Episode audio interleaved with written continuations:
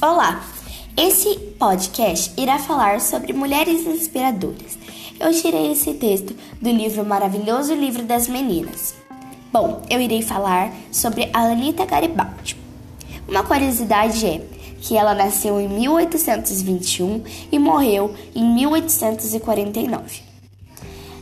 Bom, vou começar. Pleno século XIX, uma brasileira tornou-se heroína em dois continentes.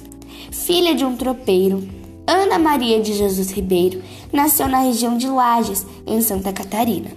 Muito jovem, casou-se com um sapateiro e primo distante, mas a união durou poucos anos.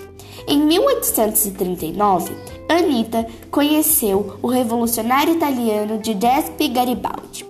O militar italiano viajara para o sul do Brasil, ao saber de um levante contra o Império, evento que ficaria conhecido como Revolução Farroupilha ou Guerra dos Farrapos. Anita participou de diversas batalhas ao lado de Garibaldi. Foi presa e, em uma das fugas, partiu a cavalo, levando no colo seu filho de 14 dias. O casal mudou-se para o Uruguai e ali se casou. Mas não demorou muito para se envolver na disputa das forças uruguaias contra o ex-presidente Manuel Oribe. Desta vez, dois filhos pequenos acompanhavam Anita, que se destacou no cuidado aos feridos na Batalha de Salto. Giuseppe e Anita resolveram partir para a Itália e participar do movimento de unificação do país.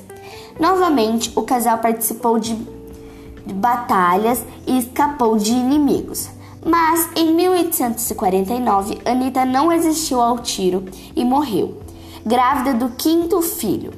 Hoje existem monumentos em homenagem ao casal em várias cidades da Itália e do sul do Brasil. Obrigada.